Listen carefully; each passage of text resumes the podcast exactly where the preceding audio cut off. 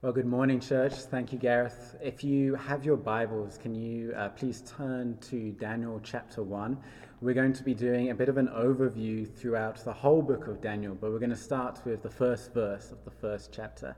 And if you are joining us for the first time, if you're a visitor with us, you just kind of clicked on a link and ended up here, then we just want to say uh, welcome, and we're so glad that you chose to spend some of your time with us. We are in a series called Babylon. And the tagline that we have for this series is Living as Devoted Exiles in This Age. And what we're doing this week, as well as the next couple of weeks, is we are looking at the life of real people who are in the Bible who went through uh, an exile period. We want to learn from them what did they do, how did they sustain their faith and be fruitful in the land that they were in, and we want to take those lessons and apply to them, uh, apply them to us now. And so I'm going to read from Daniel chapter 1, we're going to pray, and then we're going to dive into the story of this hero of the faith together.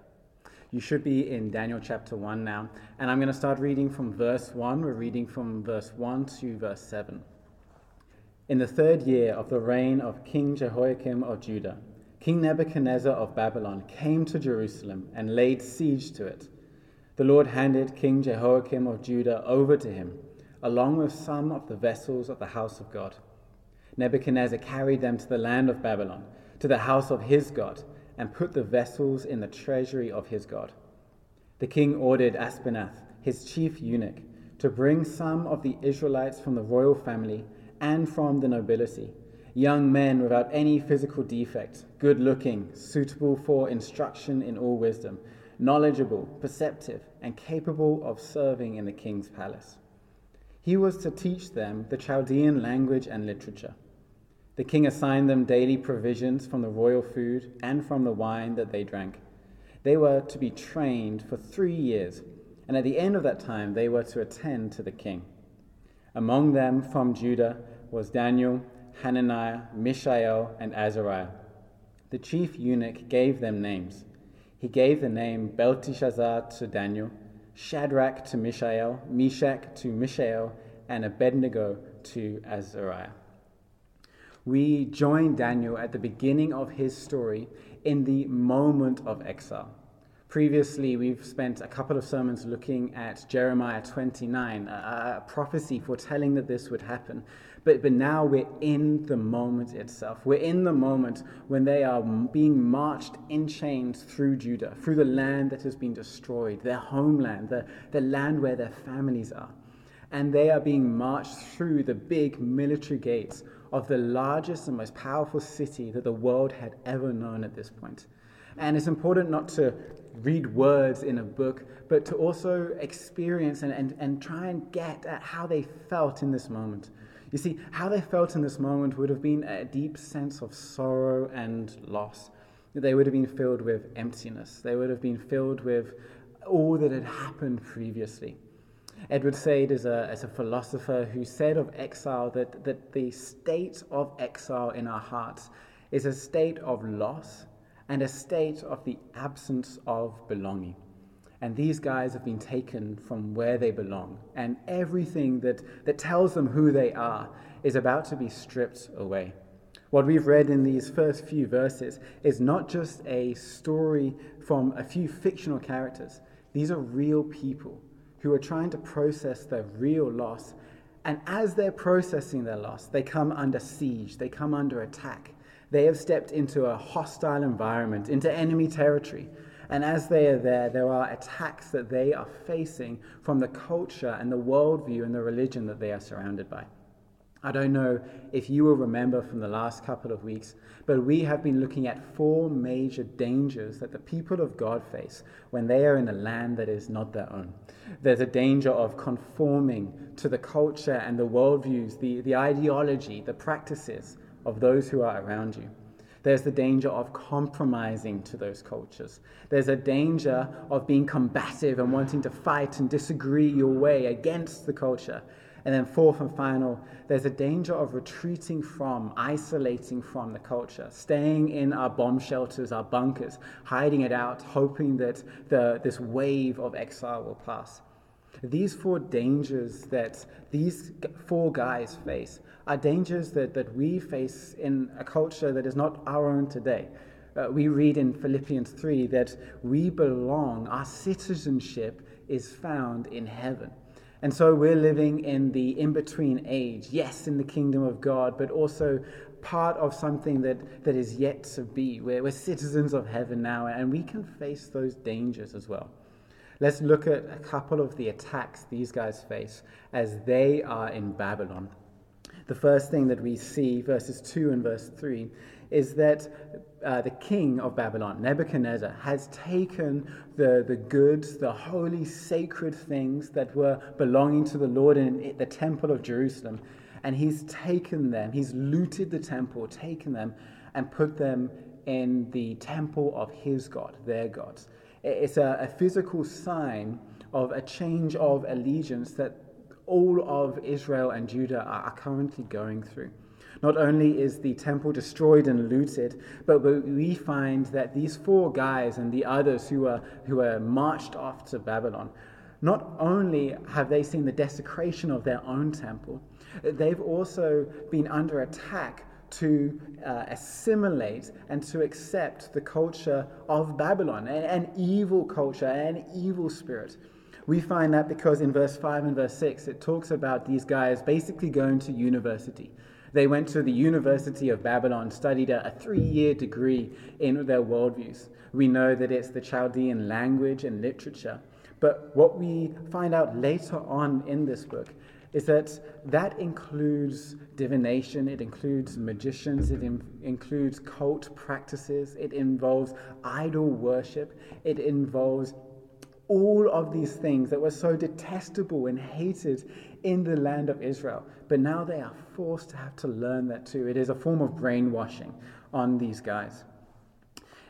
The chapter of Daniel 1 is a chapter that tells a story. It tells a story that begins in verse 5 because we read there that these guys have to change diets and change what they consume. The, the king has given them food and wine that he has provided from his palace.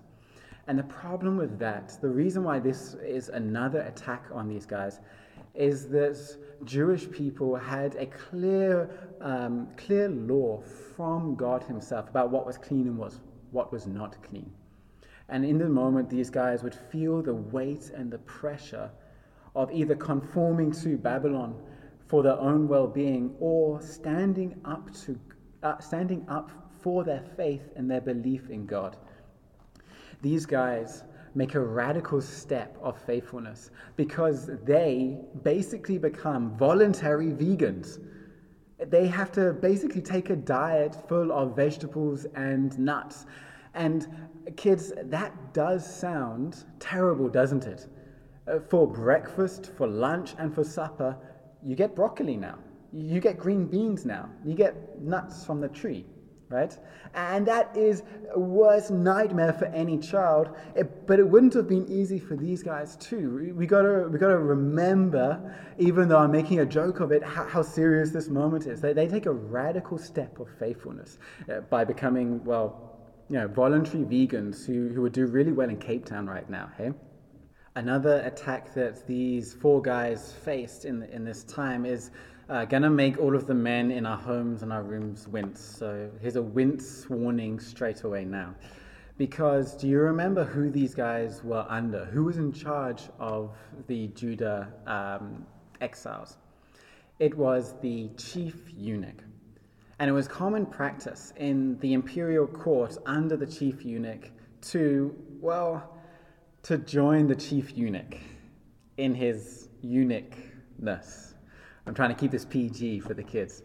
Uh, this is a worrying, devastating, hard to swallow blow for these four guys, right? Uh, this is a, a difficult moment where they have to figure out what to do in the situation. You see, for these guys to, to be castrated and to become eunuchs, as would be acceptable to the Babylonian imperial court, is actually more serious than just a small little wince for us.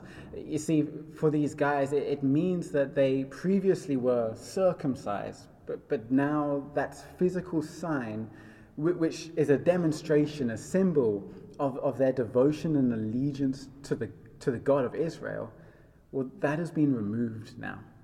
Uh, we have the whole Bible up until this moment of Daniel to tell us how important the, the circumcision uh, tradition was for Jewish people. But, but now it has literally been, well, cut away.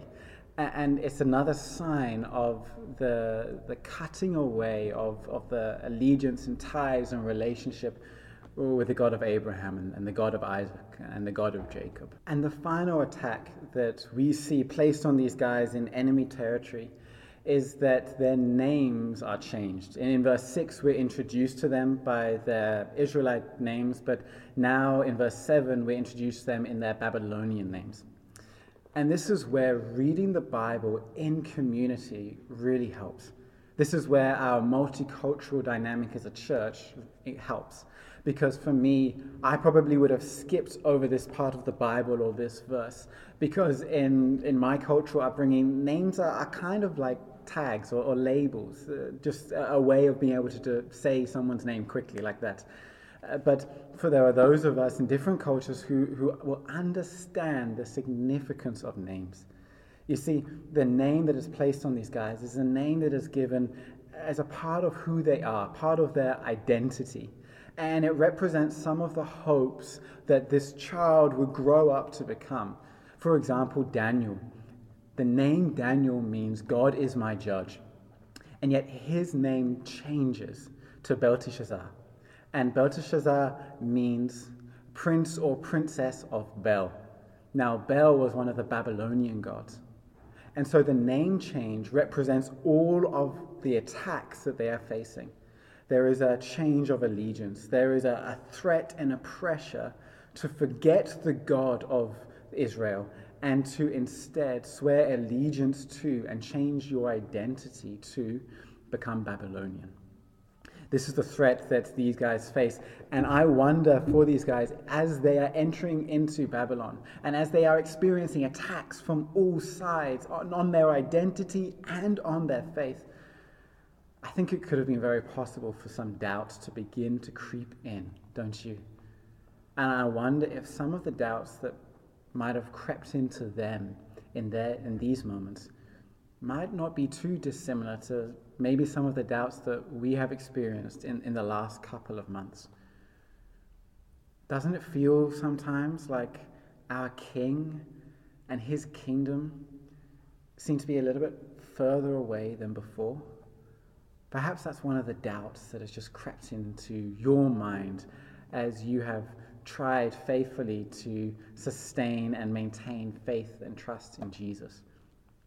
You see, I want to ask you the question, a question not just based on these guys' story, but based on our story of exile. Are you continually knowing the nearness and the closeness of God and all of his promises? Or are you perhaps just feeling like slowly you are, you are drifting away uh, from some of the promises that used to be so tight. Perhaps this pandemic has thrown into question where your source of confidence and stability is. If you are watching this and you haven't yet decided to put your faith in Jesus Christ, then I want to ask you haven't you felt, just like all of us, that the whole world has been shaking in the last couple of months? Haven't you felt like everything that you felt you could put your trust in, your confidence in, haven't they seemed so insecure, so uncertain, so unstable in these times? If that has been your experience, I want you to stick with us over the next few minutes. We're going to read a couple of stories of Daniel, how he responded as Daniel's world was shaken apart. And I want, and my hope is for you to be able to find in Jesus Christ, through the story of Daniel, where your source of security and stability and certainty can come from. That you can go to the rock of ages and you can find in a world that is so shaken such an unshakable trust in a relationship with Jesus Christ. The question that we should ask understanding Daniel's exile as a sense of loss and emptiness and a source of multiple threats and attacks from all angles of the Babylonian imperial court, the question that we should ask is how did Daniel do it? How is there a book in the Bible full of 12 chapters of a man who is so faithful and fruitful? he's not just faithful as in remaining in the faith and staying strong, he's fruitful, he, he's successful, he's effective. He manages to bring a little bit of the kingdom of God into the very center of the kingdom of Babylon. How did he manage to do it? How did he manage to endure the attacks all around him? How did he become empowered not just to survive, but to thrive? Daniel becomes a politician, a government leader eh, with incredible influence over policies. Daniel oversees some of the Babylonian officials. Daniel interprets the dreams of kings.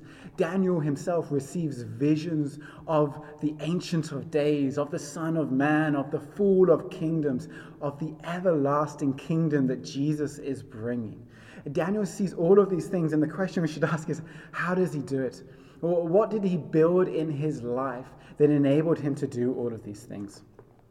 And the answer from this whole book, as we're going to see, is really simple. Daniel was a man of prayer.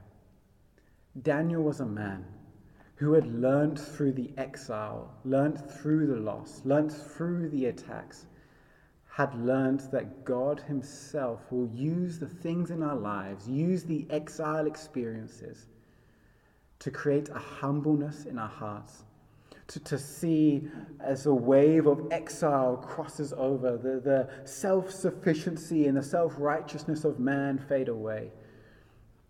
Daniel in exile is a man of a humble, surrendered heart.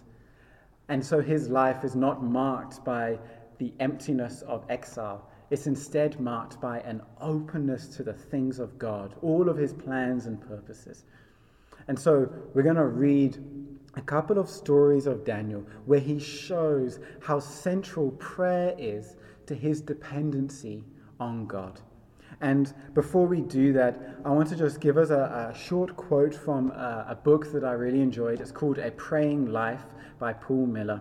And uh, Paul Miller writes that each one of us has an allergic reaction to being dependent on someone or something.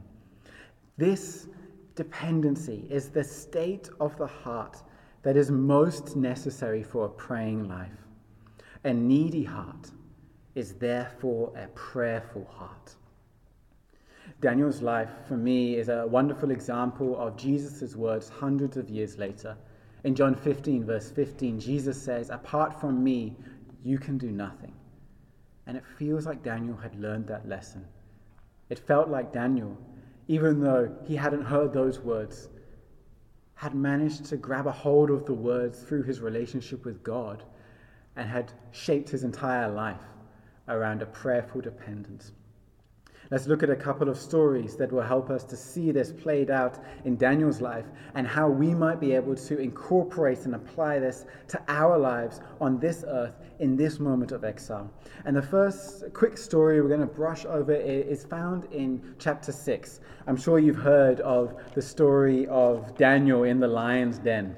And Daniel in the lion's den is one of those very famous, uh, one of those famous stories. But, but how did Daniel end up in the den? How did Daniel end up having a sleepover with Mufasa and Scar and Aslan and co? Well, we find it in the beginning of our story in chapter 6. You see, the administrators and satraps, they hated Daniel and trying to keep trying to find a charge against Daniel regarding the kingdom. But they could know they could find no charge or corruption for he was trustworthy, and there was no negligence or corruption that was found in him. They said to each other, We will never find any charge against this Daniel, unless we find something against him concerning the law of his God. And so the administrators and the Babylonian officials, they go to the king, King Darius this time, and they say, King, for 30 days you should make a law saying that no one can pray And if they do pray to anyone or anything other than you, O mighty Babylonian king, then you should execute them. Sounds a little bit similar to another story in the Bible, doesn't it? Sounds a little bit similar to the story of Gethsemane, when there was a faithful man who dared to pray, even though there were crowds of opposition and opposing forces who were out to get him and betray him. This was a trap set for Daniel, and he walks into the trap. Let's see how Daniel responds to this moment. In verse 10, we read, When Daniel learned that this document had been signed, it's in law now, he went into his house. The windows in his upstairs room opened towards Jerusalem, and three times a day he got down on his knees, prayed, and gave thanks towards his God, just as he had done before. Daniel had learned that he could be killed for praying to God. And what does he do? He runs to his room. He looks at Jerusalem, the, the, the, place that symbolizes all of the promises and faithfulness of God, and he gets on his knees and he prays to God. He says, You can't pray, you'll be killed. And he says, I'm going to pray anyway. And when he prays, it says that he gets on his knees because he's used to it. You see, what we see from this first story is that Daniel had developed a habit of prayer.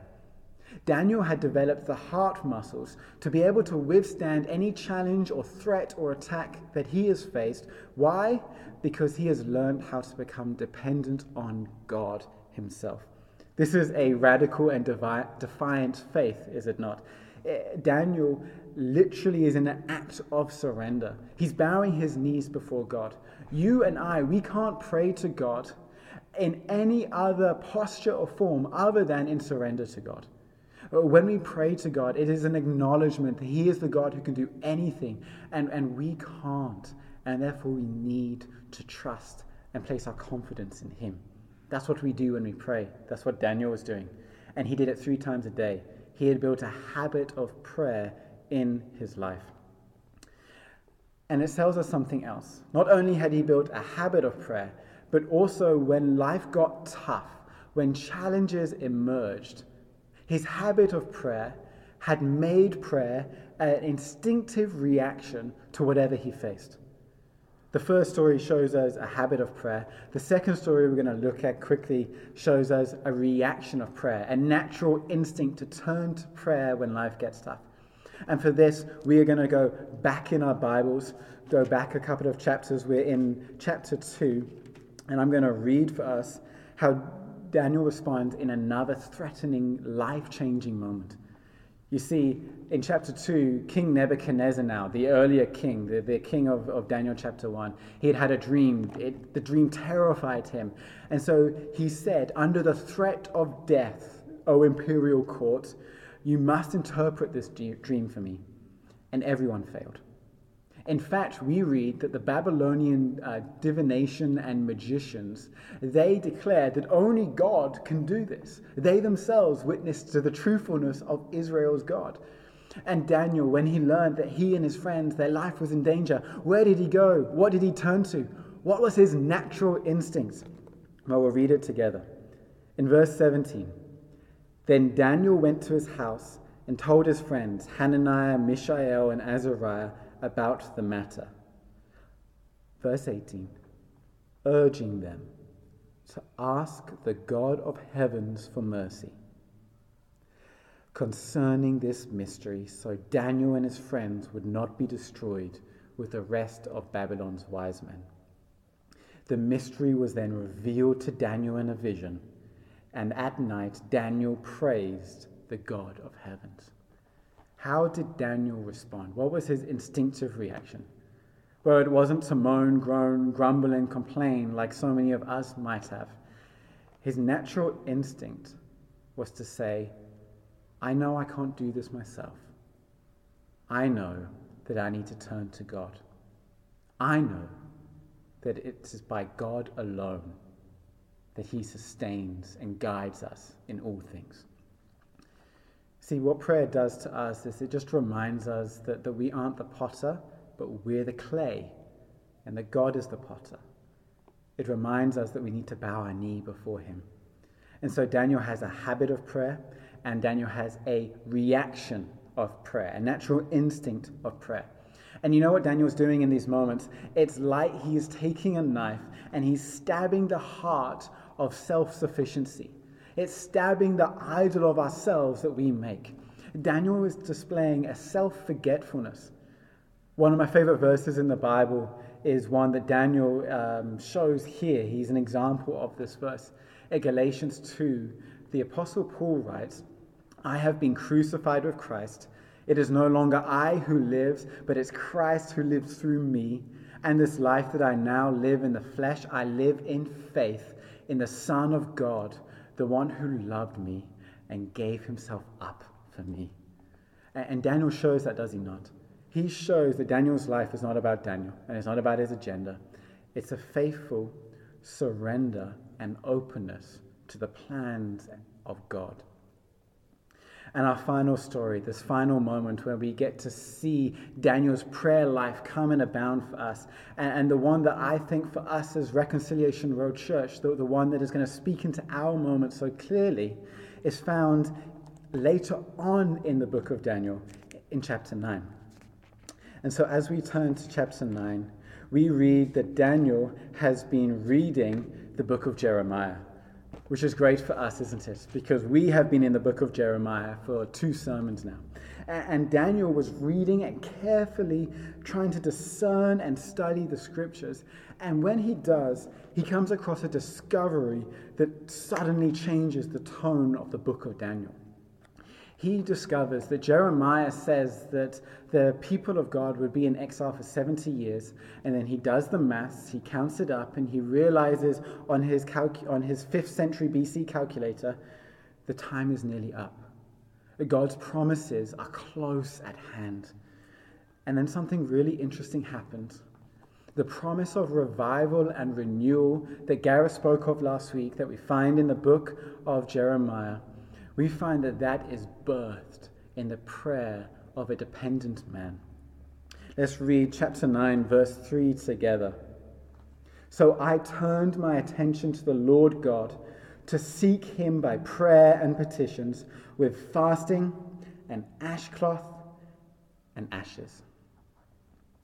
Don't you hear the lowliness, the humility, the, the brokenness of Daniel's heart as he prays, don't you hear the utter dependence that Daniel has on prayer, on his God? It's like you can feel the earnestness, the, the, the radical honesty and authenticity of Daniel's prayer in, in chapter 9. And we read of Daniel not praying like a formulaic prayer, not like he's at a prayer meeting, he's trying to wake up still, he's, he's just trying to think about how he can perfectly articulate the right word to the living God in the hope that maybe, just maybe, he might listen and hear, and who knows what happens from there. No. Daniel is incredibly confident in God and yet also humble towards God. He doesn't presume that God's going to do something. But he wants to hold on with all the faith that he can muster, that the Lord has worked in him, that God would be true to his promises, as indeed he would be. There is a humble confidence in the earnestness and the dependency of Daniel in this prayer. And what is this prayer characterized by? Uh, what does Daniel 9 tell us? Well, let me read just a couple more verses for you that might just capture the main part of Daniel's prayer. In verse 4, we read, I prayed to the Lord my God and confessed, Ah, Lord, the great and awe inspiring God, the one who keeps his gracious covenant with those who love him and keep his commandments. Verse 5 We have sinned, done wrong, acted wickedly, rebelled, turned away from your commands and your ordinances. We have not listened to your servants and your prophets, who spoke in your name to our kings and leaders and fathers and all the people of the land. Daniel's prayer is a prayer of repentance, it's a confession that, that we, left to ourselves, disqualify ourselves from a relationship with God. We disqualify ourselves from God's kind and gentle touch on our lives. And he openly, unashamedly confesses those things because he knows and trusts and believes in the goodness of God. It's really interesting to note in this moment here that, that Daniel's prayer is the spark of revival that is going to ripple through generations of, Isra- of Israelites. Tim Keller writes of revival and says there that if you study the church history, there are three key ingredients to church revival. Number one is a return to the gospel of grace the good news that you are unrighteous in yourself because you have sinned, but God came to give you his righteousness, to give you a perfect life, so that he could take away your sins, that you could be forgiven. Number one to revival is a return to the gospel of grace. Number two is a return to deep, grieved repentance to God, an admission of our dependence on him. And number three, is the recovery of extraordinary prayer. He's not talking about a prayer meeting. No, no, Tim is talking about what he calls a frontline prayer. The, the kind of prayer that we see in Daniel, the kind of prayer that is going to change and shape nations, the kind of earnest, utterly convicted, and hopeful prayer that despite of ourselves, God might want to come and redeem and save his people. And so we see this in the prayer of Daniel. From verses 3 through to verse 19 of chapter 9, we find that Daniel returns to a big view of God and a small view of our sin. In essence, he's saying, I know that we have sinned and my people have sinned, but I know that you are quick to forgive, and I know your promises are true, and I know that your kingdom is going to break out and extend, and I want to pray earnestly with all of my might that this would happen. This isn't a formulaic prayer. This is an outpouring of his soul, of his of desperate desires to see God vindicate his own glory. And we find that at the end of the prayer. I'm going to read from verse 17 to the end of the prayer, and we're going to see what Daniel's petition was. Therefore, our God, hear the prayer and the petitions of your servant. Make your face shine on the desolate sanctuary for the Lord's sake. Listen closely, my God, and hear. Open your eyes and see the desolations and the city that bears your name. We are not presenting our positions to you based on our righteous acts. Did you get that?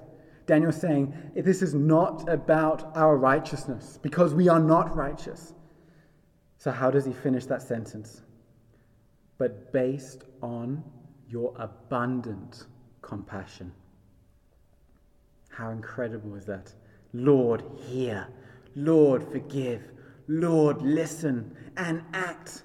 My God, for your own sake, do not delay, because your city and your people bear your name.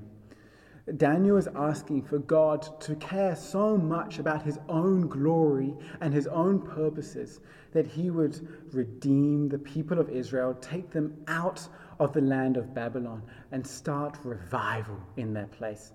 Daniel's prayer has those three ingredients of revival, doesn't it? A gospel of grace, a confession of sin, an extraordinary prayer. And friends, in our day, in our moment of exile, we need to return to those three things. And we need our prayers not to be formulaic, not to be about our maintenance, not just to be about our survival, but to be about the bigness of God. I don't know about you, but I don't have a small God. And so I don't have small dreams of a small church with small impacts. I have a massive God, the, the one true God of the Bible, and He causes me to dream big dreams of a big mission, of the greatness of the gospel going out, touching and saving lives, building His church, so that one day we can stand before Him, look Him in the eyes, and say, I asked for everything, and everything was possible. Friends, don't you want to join me in that? Don't you want to stand before the living God and say, I saw your greatness and your majesty, and so I believed big dreams of a big church and saw your mission touching the lives of those around me? Friends, Daniel's prayer is a prayer that can see and discern the times, and in that moment of exile, believe that God wants to start a revival in the hearts of his people to extend his kingdom. Doesn't it remind you so much of the beginning of Acts? Just as we finish our time together, I want to take you through a couple of verses in the book of Acts because it's so similar and it's so instructive for us today. I don't know about you, but I want to be a part of the fellowship of the unashamed. I want to be part of the people who dream big dreams and see big, audacious prayers answered in the name of Jesus. In Acts 1, in the early church, we read of the people of God, which is just 120 people, devoting themselves to prayer. And then in Acts 2, verse 2, they are praying when suddenly there's a sound of a mighty rushing wind. And suddenly there's what appears to be like fires, tongues of fire on top of their heads. The Holy Spirit is being poured out through their earnest, desperate, urgent prayers to the God who keeps all his promises.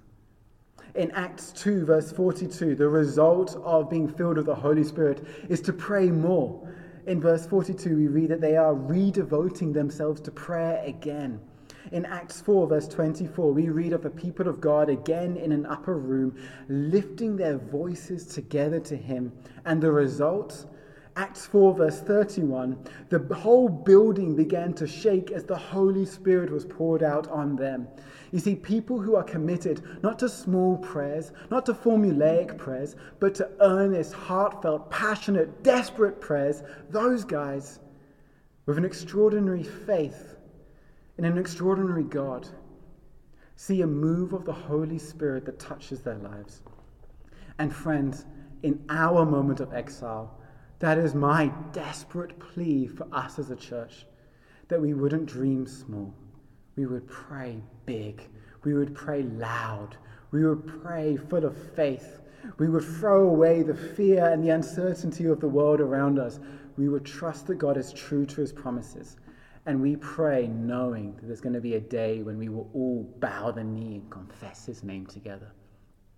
I want you to do something with me in this moment in online services when someone is preaching to a screen, I know I'm appearing on a screen in your home, it can be easy to sit down or just kind of listen to a prayer. I want you to be active and involved with me because this is a moment when God can use us to not just join with Him in a prayer, but to join with Him in all of His plans for us as a family of faith. And so, what I would like you to do is, I would like you to stand. I would like you, wherever you are in your home, maybe you're sitting on the couch or you're listening to this online, I want you to stand with me. And I'm going to pray that the Holy Spirit would be poured out in our hearts, that we would believe big dreams, that we would learn from the story of Daniel to center our lives on prayer and to believe that God has a magnificent purpose for us. So I'm going to pray, and hopefully you're standing now. Why don't you close your eyes? I find it helpful to just put my hands out like this, like I'm engaging and receiving from God. Oh, holy God, we come before you and we ask, Lord, that you wouldn't give us small dreams of a small church, but you would give us a picture of the bigness of God. God on his throne, God in charge, God ruling and reigning, God with all authority. We pray that you would give us a view of you that would cause and stir up inside of us audacious, desperate, dependent prayers of faith. Father, we pray that you would sustain us, you would keep us in the palm of your hands, but even more than that, we pray that you would use us as empty vessels to bring about a revival in our land. Lord, we cry out for our people. We cry out for our country. We cry out for our province. Would there be revival? Would we be so filled with the Holy Spirit we would be compelled to tell people about Jesus? We would be compelled to tell people that their lives don't have to lead to death, they can lead to revived eternal life in Him. Holy Spirit, moyo mtwele, tula amandla nontando lwako, pour out your power, pour out your love. We pray, Lord, that we would receive from the Holy Spirit all that we need. And we pray in your mighty name that we would remain faithful and fruitful as we live in exile. For the mighty name and glory of God, for his kingdom advance in our province, we pray this. In Jesus' mighty name, amen. Amen.